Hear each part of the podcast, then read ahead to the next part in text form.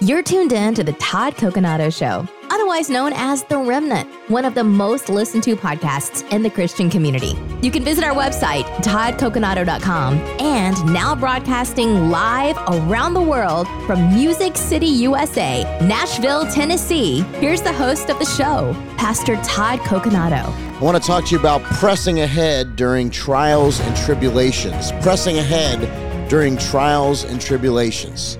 Why would I talk about that? Well, because a lot of you are going through trials and tribulations and you need encouragement. Listen, we, we talk about a lot of different things on this broadcast. We go through news, we go through current events. We pretty much dot all our I's and cross all our T's when it comes to what we need to know. But if we don't know how to press ahead during the, the times of trials and tribulation, then we are in trouble. And so I want to give you some scriptures today, and I want to share from my heart some of the things that I've had to walk through in uh, just this journey in Christ. There's been seasons of discouragement. There's been seasons of, joy and great victory and and just amazing open doors and things that God has done. But then there's been disappointments. There's been uh, people that have backstabbed me. There's been people that have burned me, hurt me. I've been hurt in the church. I've seen things that have been so egregious happen in the church. And, and there's been times, can I just be, be real with you today, that I, I wanted to walk away from the church. And uh, if I hadn't had an encounter with the Holy Spirit, I probably would have done that because uh, I was just so disgusted and annoyed and appalled of things that I saw that people did in the name of Christ. So, uh, yeah, let, us talk about some scriptures here, and then and then I'm going to get into some personal stories. And I just believe that we have to get to a point here where we understand we're going to go through some stuff. I know you know this because most of you are going through things now. But if you're not going through things now, praise God. But you're going to, uh, especially if you're standing for Jesus, the Word, the truth of the Bible in this hour. You know, the Apostle Paul writes in Philippians 3 13 through 14, he says, Brethren, I do not count myself to have apprehended. But uh, he says, But one thing I do, forgetting those things which are behind and reaching forward toward those things which are ahead. I press toward the goal for the prize of the upward call of God in Jesus Christ. And here, Paul is speaking of the essence of our Christian journey, which is a continuous pressing forward, a striving towards the call and the purpose that God has placed on our lives despite the past or the obstacles that lie in our path. We need to understand that Paul was somebody who was greatly persecuted. This is a man that was thrown into jail on numerous occasions. He was a man that was hated.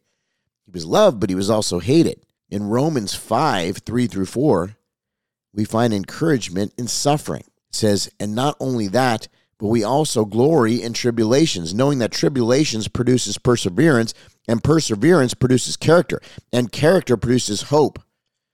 And these words remind us that our trials are not in vain. Do you know that? Your trial is not in vain. It may be a big pain, but it's not in vain. You're going through this to build you, to strengthen you, and to get you ready for something else. We don't see that a lot of times when we're in the middle of the storm or in the middle of the test or in the middle of the preparation. Because right in that moment, it stinks. It's not fun. It hurts. It's painful. You want to quit sometimes. You want to give up. But our trials are not in vain. Your trial is not in vain, my friend. They are the process by which God shapes us into vessels of his hope and light. Because as we get through these things, others are encouraged as they watch our life and our testimony. And we overcome by the blood of the Lamb and the word of our testimony. So testimonies are important. They're important. James 1 2 through 4, James 1 2 through 4, it echoes this sentiment, urging us this it says, My brethren, count it all joy when you fall into various trials, knowing that the testing of your faith produces patience. oh, I need patience. I was just texting one of my friends this morning. I said, Pray for me for patience with one of these very difficult people. I call them VDPs, very draining people. Sometimes the VDPs in our life get us real drained, and we need patience. I said, Can I please have more patience, Lord? But patience have its perfect work, that you may be perfect and complete, lacking nothing. God doesn't want you to lack anything, He wants you to be equipped. Have you seen a lot of people that try to do something but lack being equipped? They're not really ready. And that's why their temperament is not correct. And they freak out because they are, they haven't adhered to what this says. My brethren, count it all joy when you fall into various trials, knowing that the testing of your faith produces patience. But let patience have its perfect work, that you may be perfect and complete, lacking nothing. And it's through this steadfast faith and patience that we're made complete in Christ. Fully equipped. I want you to hear this fully equipped for every good work. That means the difficult spouse. That means the rebellious child. That means the obnoxious boss. You are equipped to handle this in Christ. You've got this. I know it's I listen, you can come home. My wife sometimes she comes home and she vents to me. I vent to her. Thank God we have those people that we can do that with, right? Friends in our life, family members, things like that. But but ultimately, we've got to vent to God. Lord, give me strength. Give me patience. Give me give me the understanding of how I'm going to make it through this, God, because I do want to quit. I do want to give up. And it's amazing how God responds to that. It's amazing. He gives you the strength. He gives you the patience. It really is remarkable. He'll do it. You're fully equipped for the good work. But how do we navigate these trials? Well, the psalmist, uh, David, gives us a beautiful image of God's guidance and comfort in Psalm 23 4. It says, Yo, yea, though I walk through the valley of the shadow of death, I will fear no evil, for you are with me. Your rod and your staff, they comfort me. You get this picture of standing and on one side you got you know his rod, on the other side you got his staff, and and it's literally holding you up. His rod and his staff, his rod and his staff. You know what I'm saying? Holding you up, giving you the strength that you need in the midst of your darkest valleys. Sudden divorce, a sudden job loss, pain that you can't even describe. You barely can even talk about it. Depression that has come on you it's a spirit, by the way. You need to rebuke it. It's a spirit. How do I rebuke it, Pastor Todd? You put on some praise music, you get into the Word of God, you start worshiping your way out of that hole. You got to worship your way out of that hole. Don't stay in it. Stand up, rise up, get up, start going. Pressing ahead, his rod and his staff guiding and comforting us, reminding us that we are never alone. You're not alone. I'm not alone. Our Jesus himself assures us of the peace amidst the tribulation. He says there's going to be peace. Here's what he says in John 16 33. John 16 33. Here's what he says These things I have spoken to you, that in me you may have peace. In the world you will have tribulation, but be of good cheer. I've overcome the world. See, in Christ, we have a peace that transcends understanding a peace that enables us to remain joyful and courageous even when we face life's storms. Boy, that word courageous is important. The call to be steadfast in our faith is further emphasized in 1 Corinthians 15 58. Therefore, my beloved, be steadfast, immovable, always abounding in the work of the Lord, knowing that your labor is not in vain. Our perseverance in faith and good works is never futile. It's eternal in its significance and reward. In 2 Corinthians 4 8 through 9, 2 Corinthians 4 8 through 9, Paul speaks to the resilience of the believer. We've got to have resilience, Paul is saying. Look, he says, We're hard pressed on every side, yet not crushed. We're perplexed, but not in despair, persecuted, but not forsaken, struck down, but not destroyed. Well, this passage is a powerful testament to the resilience that we have in Jesus Christ. Despite the pressures and challenges we face, we're never abandoned by God. His grace sustains us, it enables us to rise again stronger and more determined. You know, the strength to press ahead also comes from the assurance of God's unfailing love. Do you know about that? God's agape. Do, do you really understand the love that God has for you? I hope you do. Because we've got to understand how powerful God's love is and his faithfulness, by the way. Think about all the times that he showed up for you, Think about all the times that he's answered your prayers. Think about all the times that he didn't answer your prayer, but he did something better, something that you couldn't even see or know. He's been faithful to us. And yet, every time we go through a trial, a lot of times at least, not every time, but often we forget about what he's done in the past. The strength to press ahead comes from the assurance of God's unfailing love and faithfulness. It's declared in Lamentations 3 22 through 23. It says, Through the Lord's mercies, we're not consumed because of his compassions, they fail not. His compassions fail not. They're new every morning. Great is your faithfulness. Every day we are the recipients of God's new mercies. And this is a reminder that with each sunrise comes a fresh strength and hope for your journey. A fresh strength and hope for your journey. Listen, this too shall pass. You're going to get through this. You're going to make it through this current trial. I know it seems like the walls are closing around you, but I'm telling you right now, God has this figured out. In Hebrews 12, 1 through 2, it exhorts us to run with endurance the race set before us. Therefore, we also, since we are surrounded by such a cloud of great witnesses, hallelujah, a cloud of great witnesses, let us lay aside every weight and the sin which so easily ensnares us, and let us run with endurance the race that is set before us, looking unto Jesus, the author and the finisher of our faith. Jesus is not only our example, but also the source of our strength and the one who perfects our faith as we keep our eyes fixed on him. What about Isaiah 40 31? we find the promise of renewed strength for those who hope in the Lord. It says, But those who wait on the Lord shall renew their strength. Here's that eagle again. They shall mount up with wings like eagles.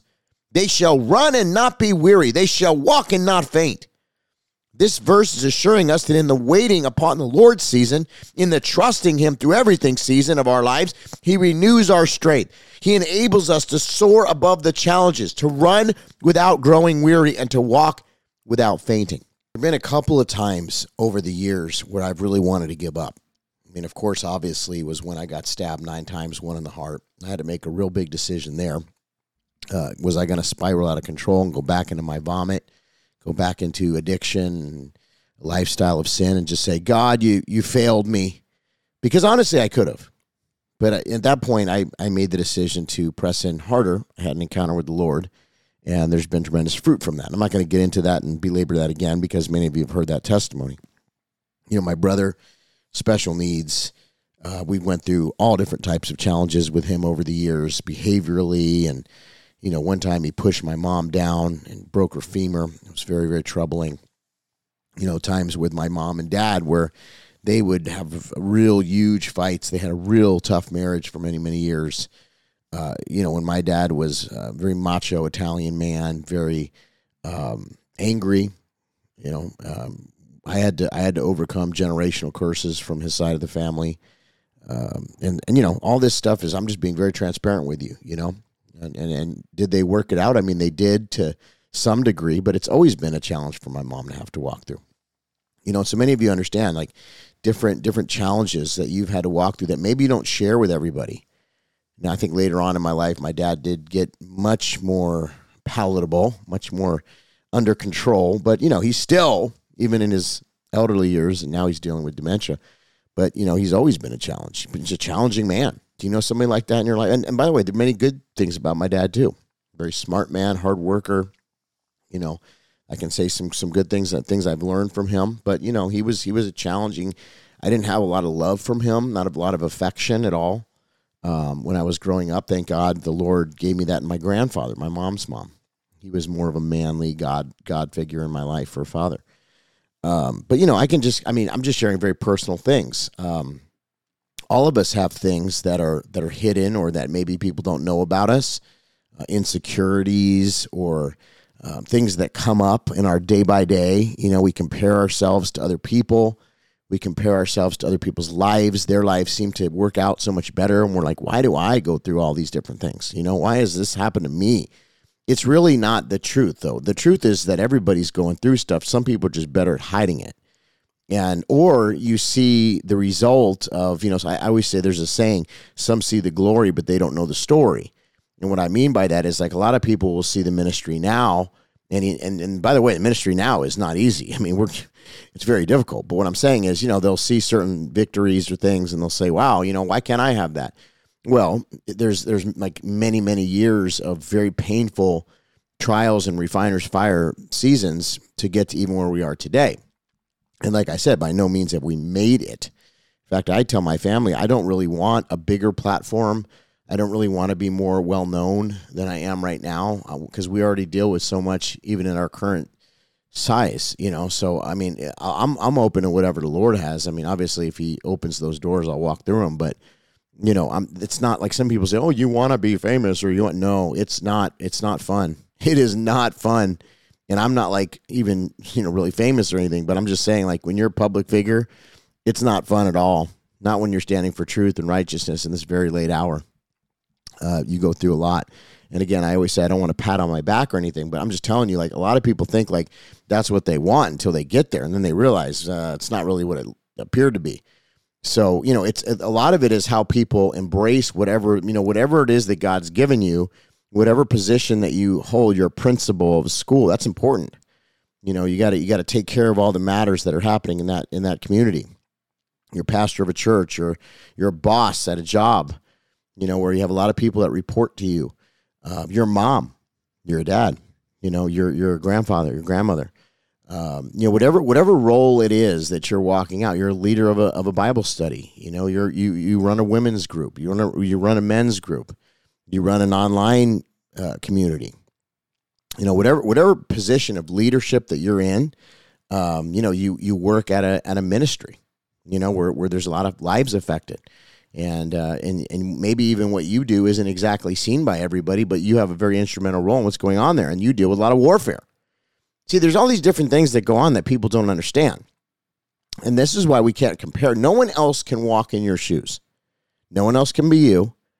And so, what we have to understand is our total reliance on God, and that um, everybody goes through these challenges. And if you are a Christian in 2024 or beyond, whenever you're listening to this, you're going to go through these challenges because they're going to get more and more significant as as the persecution increases, as the spirit of antichrist rises in the world. God told us, He warned us of all these things. He said there's going to be scoffers and mockers and people are going to be haughty and they're going to be lovers of themselves and lovers of pleasure and angry and bitter and mean and you know uh, they're going to wax cold so i just want you to know you're not alone in going through this and what i want to remind you is of all the times that god's got you through in the past and i want to encourage you that this this current trial that you're walking through is producing character in your life and is producing perseverance. It is producing patience. And not only are you going to come through this unscathed, but you're going to come through this more mature and strengthened in your faith. But the key is that you don't lose faith in this. Because the enemy's plan in all these trials and tests and, and things like that, you know, if, if some if he's throwing things at us, he wants our faith to be worn down. He he would love if you just said, you know what, forget this Christianity stuff. I'm done with this. That's his goal. Oh my gosh, if he can get you to do that, and you think that I haven't seen people do that over the years, oh yeah. Oh yeah, I've seen people do that. But you know, I'm gonna tell you something right now. It never ends well for them. Ever. It may they may feel like a momentary easing up of the warfare. They may feel like, oh, you know what, now I'm not doing that Christian thing anymore, and all of a sudden things have, you know, now it's like back to normal. Is it really back to normal? No. You're the frog in the boiling pot. That's literally boiling and dying. And that's what the devil would love. So his whole goal is for you to do that. And when, when he can succeed in that way, and somebody does say, you know what? I'm done. I'm done. And I always say, well, where are you going to go? You're going to go back to the world? That's your answer? You're going to go back to, to death? You're, you're going to go back to being on your way to hell? That, that's your solution here? No, we've got to have perseverance and understand that there are, see, those people that say like Christianity, all it is is blessed and highly favored, and you're going to have no issues. Everything's just going to be hunky dory all the time. That's not reality. That whoever said that to you was probably some motivational speaker, and they really shouldn't be a church pastor if they were, because That, my friend, is not Christianity. No. So here's the solution. I got seven minutes to get this to you. You got to live with eternal perspective. In the face of the trials, it's crucial to adopt an eternal perspective. In Colossians 3 2, it advises us set your mind on things above, not on things of this earth. This perspective shift is not about ignoring your current problem, but it's about framing them. Hear this framing them within the larger story of God's eternal plan for your life. It reminds us that our present sufferings are temporary and that we are citizens of heaven merely passing through this world. This eternal viewpoint is going to help you to endure this current hardship with grace and to see beyond the immediate pain and look to the joy, the eternal joy that is set before you. It's everlasting joy. Then there's the power of community in trials. This is why we have the Remnant Core Group and why I encourage you to join it because this journey is not meant to be walked alone. The early church modeled a community that bore one another's burdens, Galatians 6 2. And in times of trial, leaning on our, our church family for support, encouragement, and prayer is not a sign of weakness, but it's a sign of wisdom. As we share our struggles and victories, we embody the love and strength of Christ, making tangible his presence in our midst. To uh, this communal aspect of faith helps us to persevere, knowing that we're surrounded by a great cloud of witnesses, as mentioned in Hebrews 12 1, cheering us on to finish this race. Community is important. Embracing God's refining process you know, trials are often uh, meant to serve as a refining fire in our lives. First Peter 1 6 through 7 describes this process. It says, In this you greatly rejoice, though now for a little while, it, if need be, you will be grieved by various trials, that the genuineness of your faith, hear this, the genuineness of your faith being much more precious than gold that perishes, though it is tested by fire, may be found to praise, honor, and glory at the revelation of Jesus Christ. So, through the hardships, God purifies our faith, removing uh, the impurities and drawing us closer to Himself. And this refining process is painful, yet purposeful in leading us to a deeper reliance on God and a more authentic faith. Do you have an authentic faith? I believe you do. We've got to. This is the this is the reality of our world. Either we get this or we don't. What about the role of scripture and prayer, by the way? In navigating trials, the role of scripture and prayer cannot be overstated. As we immerse ourselves in God's word, we're reminded of his promises, his character, and faithfulness. Scriptures become the anchor for our souls, providing comfort, guidance, and strength. Likewise, prayer connects us to the heart of the Father, allowing us to pour out our fears, our frustrations, and desires, and in turn to receive his peace and wisdom. Philippians 4 6 through 7 encourage us be anxious for nothing but in all things by prayer and supplication with thanksgiving. Let your request be known to God, and the peace of God, which surpasses all understanding, will guide your hearts and minds through Jesus Christ. Listen, friends, the joy of the Lord is our strength. The joy of the Lord is your strength. I, I just declare and decree joy and peace over you right now in the name of Jesus Christ. In the midst of our trials, the joy of the Lord becomes our strength. This is Nehemiah 8:10. The joy is not dependent on our circumstances, but rooted in the unchanging nature and love of God. It is a supernatural strength that enables us to face each day with hope and courage, knowing that our God is sovereign and he works all things together for good. That's Romans 8:28. And that is our ultimate victory, which is secured. Our victory is secured in Jesus Christ. That's our ultimate victory. It's secured. We are on our way to heaven. We're heaven bound. We're only passing through in this world. We're going to we're going to deal with trials, but he's overcome the world, and we're going to rule and reign for all eternity with him.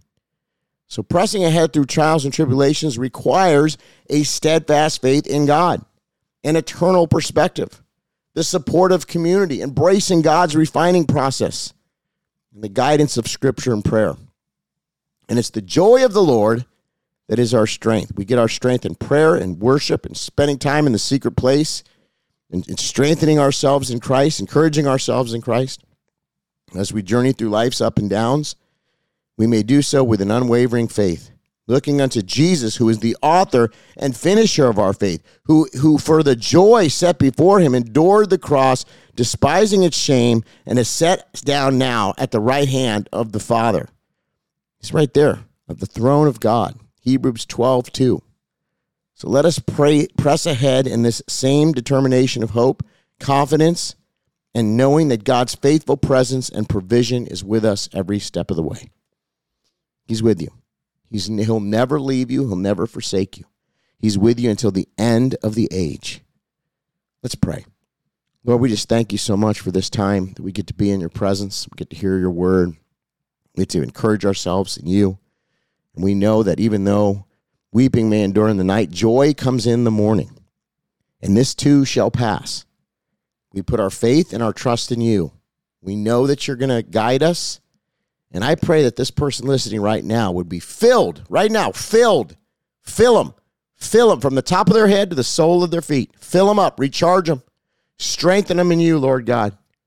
Give them that peace. Give them that rest in you, Lord. I just thank you so much, Lord, that you are tangible right now. You're tangible. Your presence is tangible. We know that you're with us right now. We feel your love. Let them feel your love right now. Let them have peace. Give them your joy. Give them your strength. They're going to get through this. In Jesus' name. Amen. Do you receive that? You're going to make it through this. You're going to get through this. And not only are you going to get through it, you're actually going to come out stronger and better than you were before. More mature and more ready for what God's got in store for you. All right, friends, love you so much. PastorTodd.org is the website, PastorTodd.org. Download our new app at the App Store, Todd Coconato Ministries, and we will see you again next week. God bless.